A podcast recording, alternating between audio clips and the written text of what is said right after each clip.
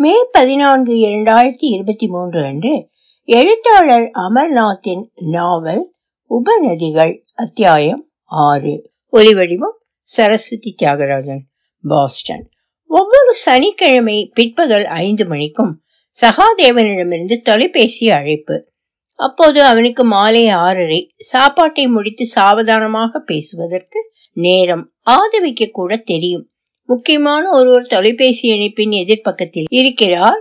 பல மாதங்களுக்கு முன்னால் சில நாட்கள் தங்கி அவனை கொஞ்சியவர். ஆதவி எப்படி இருக்கா? முதல் கேள்வி அவளை பற்றித்தான் என்றும் அவளுக்கு தெரியும். அவளே பதில் சொல்வது போல தலையசைத்து புன்னகைப்பாள். யூகேஜியில அவதான் ஃபர்ஸ்ட் நம்பவே முடியலையே. எனக்கும் தான். எல்லாம் டாக்டர் விமலா கொடுத்த மாத்திரைகளின் மகிமை. நீ ஆதவியோட எவ்வளவு நேரம் செலவழிச்சிருப்பேன் அதுவும் தான். அடுத்த பொங்கல் வந்தா மூணு வருஷம். அவளுடைய மனம் மூளை இரண்டின் வளர்ச்சியை பார்க்கும்போது மனசில் ஒரு நிறைவு. மாத்திரை இனிமேலும் சாப்பிடணுமா? போன வாரம் மாதவியை அழைச்சிட்டு போனேன். டெஸ்ட் பண்ணிட்டு இனிமே அவசியம் இல்லைன்னு சொல்லிட்டா. அப்பப்ப அவளுடைய பால்மொழி வார்த்தைகளை சொல்லுவோ உடனே தன்னை திருத்திண்டு தமிழ்லையோ இங்கிலீஷ்லேயோ அதையே இன்னொரு தடவை. ஒரு கவலை விட்டது. மானசா? இங்கேதான் இருக்கா. அப்பாவோட பேசுறியா? அவள் பக்கத்தில் வந்ததும் இந்தா எப்படி இருக்கேப்பா?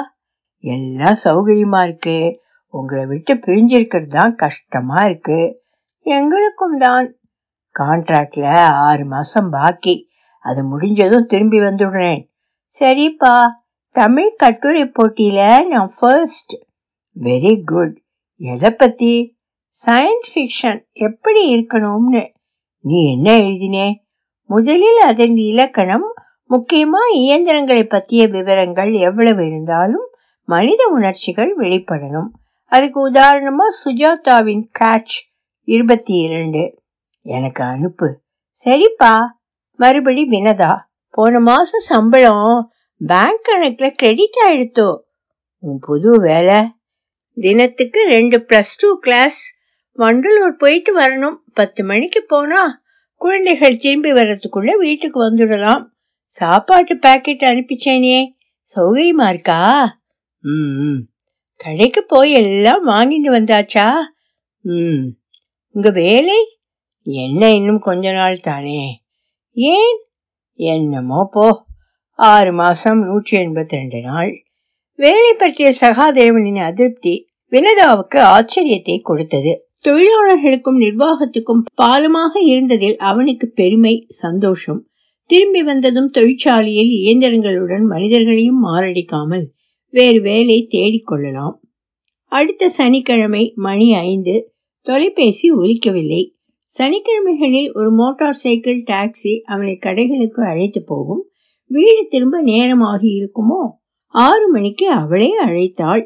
பதில் வரவில்லை. மானசா முகத்தில் சோகம் ஆதவிக்கு கூட ஏதோ சரியில்லை என்கிற உணர்ச்சி அவர்களுக்காக கவலையை ஒதுக்கி வைத்து நம்பிக்கையை வெளிக்காட்டினாள். அப்பாக்கு அங்க ஒரு வார்ட் பார்க்கணும்னு ரொம்ப நாளா ஆசை. இங்க வர்றதுக்கு முன்னாடி ஒரு ட்ரிப் ரெண்டு மூணு நாள்ல திரும்பி வந்ததும் கூப்பிடுவார். அவள் சொன்னது போலவே செவ்வாய் காலை சகாதேவன் அழைத்தான். பெண்களை பள்ளிக்கூடம் அனுப்பி அவள் வேலைக்கு கிளம்பிய போது பின்னணியில் தொலைக்காட்சியின் புரியாத வார்த்தைகளும் ஊர்திகளின் சக்கரங்கள் சாலையை தேய்ப்பது போன்ற புரியும் ஒலிகளும் சகாதேவனின் வார்த்தைகளில் அசாதாரண நிதானம். உடனே திரும்பி வரதா இருக்கேன். எப்போ? வர சனிக்கிழமை ராத்திரி. நாங்கள் எல்லாரும் ஏர்போர்ட் வர்றோம். குழந்தைகள் வேண்டாம். முரளியை கூட்டிட்டு வா. சரி. பெரிய வேன் முரளி ஏற்பாடு பண்ணிடுவார். தொடர்பு அறிந்தது ஒரு பக்கம் மகிழ்ச்சி இன்னொரு பக்கம் சந்தேகம். குரலில் ஏன் தொய்வு? ஏதோ சரியில்லை. விவரம் கேட்க திரும்ப அழைத்தால் தொடர்பு கிடைக்கவில்லை. பள்ளிக்கூடத்தில் கால்குலஸை மாணவர்களுக்கு புரிய வைப்பதில் மனம் சமாதானம் அடைந்தது. வேலையில் பிரச்சனை என்றால் சரவண பிரியாவுக்கு தெரிந்திருக்குமோ? இரவு குழந்தைகள் தூங்கியதும் தொடர்பு கொண்டாள். முன்னே நடந்ததுதான். ஒரு ப்ரோமோ பிளனுக்கு மாற்றில் என்ன செய்யலாம்னு கேட்டார். இப்ப புதுசா சில கெமிக்கல்ஸ் வந்திருக்குன்னு ரெண்டு மூணு சொன்னேன். அது நடந்து ஒரு மாசத்துக்கு மேலே இருக்கும். போன தடவை கூப்பிட்டப்ப ஆறு மாசத்து கான்ட்ராக்ட் முடிஞ்சதும் வந்துடுவேன்னு சொன்னார். இப்ப திடீர்னு கிளம்பி வர்றதுனால மனசுல ஒரு பயம். கவலைப்படாதே குடும்பத்தை பிரிஞ்சு சம்பாதிச்சது போதும்னு தோணி இருக்கும் சனிக்கிழமை நள்ளிரவு அடுத்தடுத்து வந்த சிங்கப்பூர் மலேசியா தாய் விமானங்கள் வெளியே வரும் பயணிகள் வரிசையும் நீண்ட நடைவழியை ஒட்டி காத்திருந்த கும்பலும் கரைந்து விட்டன. கடைசியில் சக்கர வண்டியில் வருவது சகாதேவன். கழுத்தில் கையளவு அகலத்தில் ஒரு வளையம் வினதாவுக்கு குபுக்கென்று கண்ணீர். நடைவழி முடியும் இடத்திற்கு விரைந்தாள். சக்கர வண்டி நின்றது. குரல் கேட்கும் அளவுக்கு அருகில் வந்ததுமே வினதா அழாதே. எனக்கு சீரியஸா ஒன்றும் இல்லை.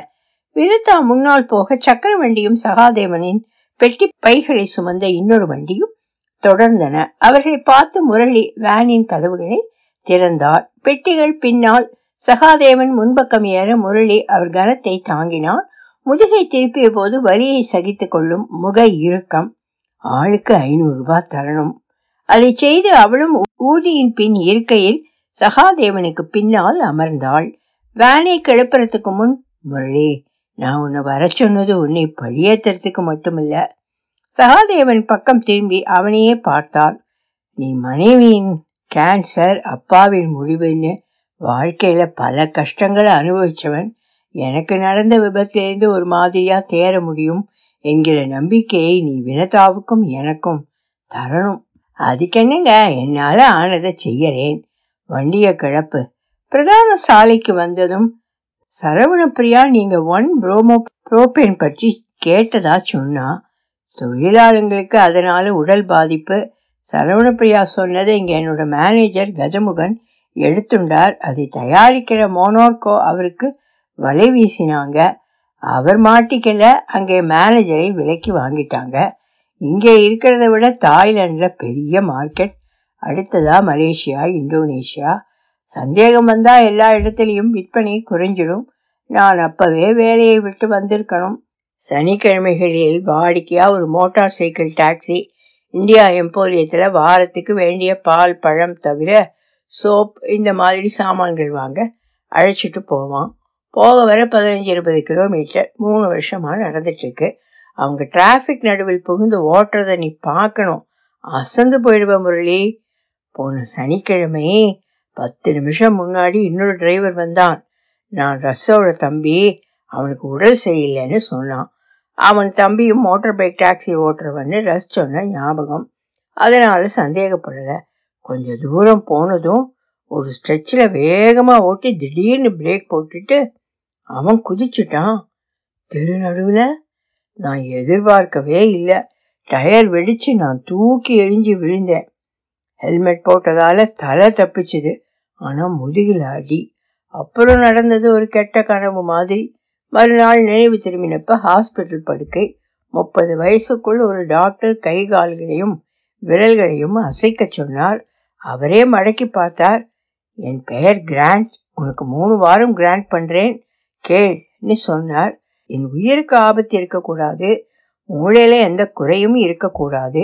மூணாவது நானே கொடுக்கிறேன். முதுகு தண்டில் சீரியஸாக அடிபடலை.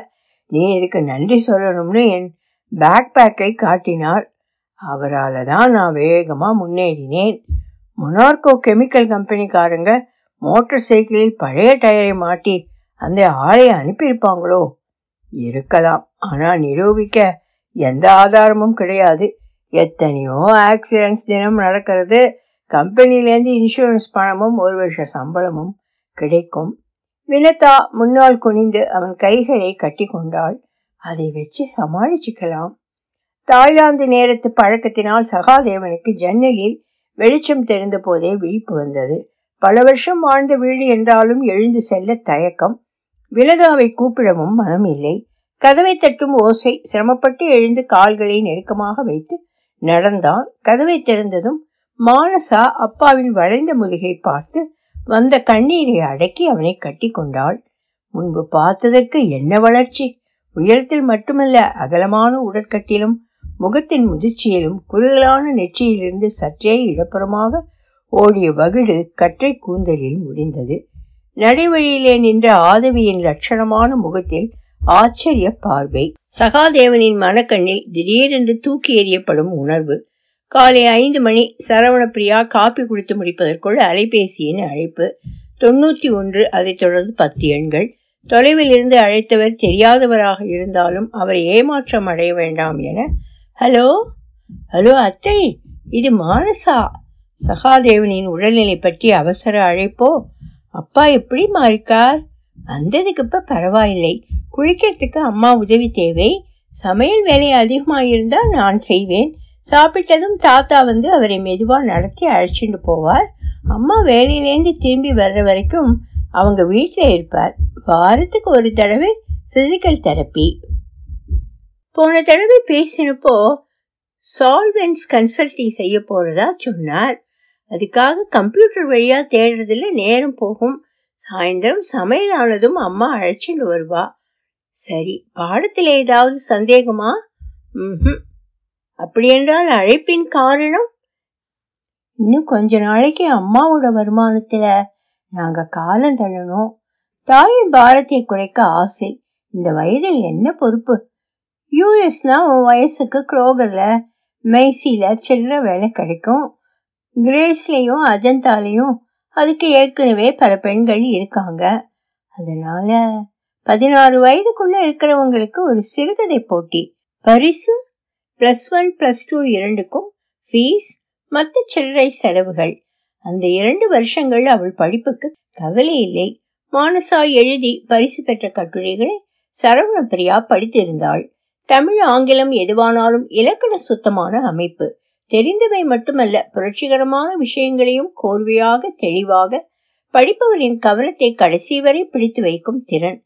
புதிதாக கற்பனை செய்ய அவை மட்டும் போதுமா? இதுவரைக்கும் கற்பனையா எழுதினதில்ல. எப்படின்னு நீங்க தான் வழிகாட்டணும் எழுத்துக்கலையின் முதல் படியில நீ கால் வைக்க போற. என்ன செய்யக்கூடாது என்பதை முதல்ல சொல்லிடுறேன். எழுதணும்னு விரல்கள் விரியும் போதே நீ விரும்பி படிச்ச எழுத்தாளர்களின் கதைகளும் வாக்கியங்களும் உன் மூளையில சுத்தி சுத்தி வரும். சுஜாதா கதைகளை நீ படிச்சிருக்கே இல்லையா? நிறைய. ஜாக்கிரதையா இல்லாட்டா அவரோட கவர்ச்சிகரமான நடை சுலபமா பற்றி கொள்ளும். ம் காவ்யா விஸ்வநாதன் தெரியுமா? கேள்விப்பட்ட பெயரா இல்ல? இது பல வருஷத்துக்கு முந்தி நடந்தது. பதினெட்டு வயசுல காவியா எழுதின சின்ன பெண்களின் ரொமான்டிக் கதை. அது திடீர்னு பிரபலமாயிடுத்து. ஒரு வாரத்துக்குள்ள அதுல சில வாக்கியங்கள் வேற அதே மாதிரி கதைகளிலேருந்து திருடினதுன்னு யாரோ குற்றம் சொல்ல எல்லா பிரதிகளையும் மார்க்கெட்லேருந்து எடுத்துட்டாங்க. ஐயோ பாவம். அவ ஒரு இந்திய பெண். அதுவும் புகழின் உச்சியில் இருந்து பழியின் பாதாளத்துக்கு ஒரே வாரத்தில் தள்ளப்பட்ட சின்ன பெண். அதனால அவ மேல எனக்கு பரிவு உணர்ச்சி உண்டு. கற்பனை திருட்டுன்னு மத்தவங்க மாதிரி அவ மேல அபாண்டமா பழி போட மாட்டேன். சமீப காலத்துல அவ ரசிச்சு படிச்ச நாவல்களின் ஒரு சில வார்த்தைகள் அவளை அறியாமலே அவ எழுத்துல புகுந்திருக்கும். அந்த மாதிரி தவறு நடக்கக்கூடாதுன்னா உன் வாழ்க்கையில நடந்த ஒரு சுவாரஸ்யமான சம்பவத்தை வச்சு நீ எழுதணும். நடந்த மாதிரியே இருக்கணும்னு அவசியம் இல்ல. கதைக்காக கூட்டியோ பெருக்கியோ எழுதலாம். ஆனா அதனுடைய உணர்வுகளும் தாக்கமும் கதையில இருக்கணும். அப்ப யாரும் நீ யாரையோ காப்பி அடிச்சே குறை சொல்ல முடியாது. எதிர்காலத்துல உனக்கே ஒரிஜினல் கற்பனையும் நடையும். வர்ற வரைக்கும் இது ஒரு நல்ல டெக்னிக் நீங்க சொல்றபடி எழுத முடியுமான்னு பாக்கிறேன். அத்தே பொங்கல் அன்னைக்கு எழுத ஆரம்பிச்சேன். நல்ல நாள். மூணு வருஷத்துக்கு முன்னாடி பொங்கல் சமயத்துல எங்க குடும்பத்துக்கு ஒரு எதிர்பாராத பரிசு. அப்ப நான் கூட சென்னை வந்ததா நினைவு. நீங்களும் கதையில இருக்கீங்க. அப்ப நீ எதை பத்தி எழுத போறேன்னு தெரியுது. அது ஒரு அபூர்வமான நிகழ்ச்சி. கதை நல்லா வரும். முழுக்க எழுதினதும் அனுப்புறேன். முதல் முயற்சிக்கு பரவாயில்ல. டைரி மாதிரி எழுதியிருக்கேன் படிக்கும்போது துண்டு துண்டா ஒட்டாம இருக்கு. ஒன்று சேர்க்கிறேன். எழுதுறது முதல் கட்டம். அதை கொஞ்சம் கொஞ்சமா திருத்துறது அடுத்த கட்டம். பின்னது முன்னதை விட அதிக நேரம் எடுத்தாலும் எடுக்கும். முயற்சியை கைவிடாதே. நல்ல முன்னேற்றம். கதையை என் நோக்கில் எழுதியிருக்கேன் தேங்க்ஸ். அம்மா இல்லை நான் சொல்ற மாதிரி எழுதி பார்த்தேன். சரிப்பட்டு வரல. கதையில நீங்க நேரடியாக சம்மந்தப்படலை உங்க பார்வையில எழுதினது நன்னா வந்திருக்கு. சரிதான். என்னை பற்றிய ஒரு சில விவரங்கள் கதைக்கு அவசியம் இல்லைன்னு வெட்டிட்டேன். அந்த சமயத்துல ஆதவியின் நிலையை நான் மனோதத்துவ ரீதியில அலசி பார்த்தேன். கதை என் பார்வையில் இருக்கிறதால அதையும் சேர்க்கிறது நல்லது. அதுக்காக சைக்காலஜில சில பகுதிகளை உனக்கு அனுப்ப போறேன்.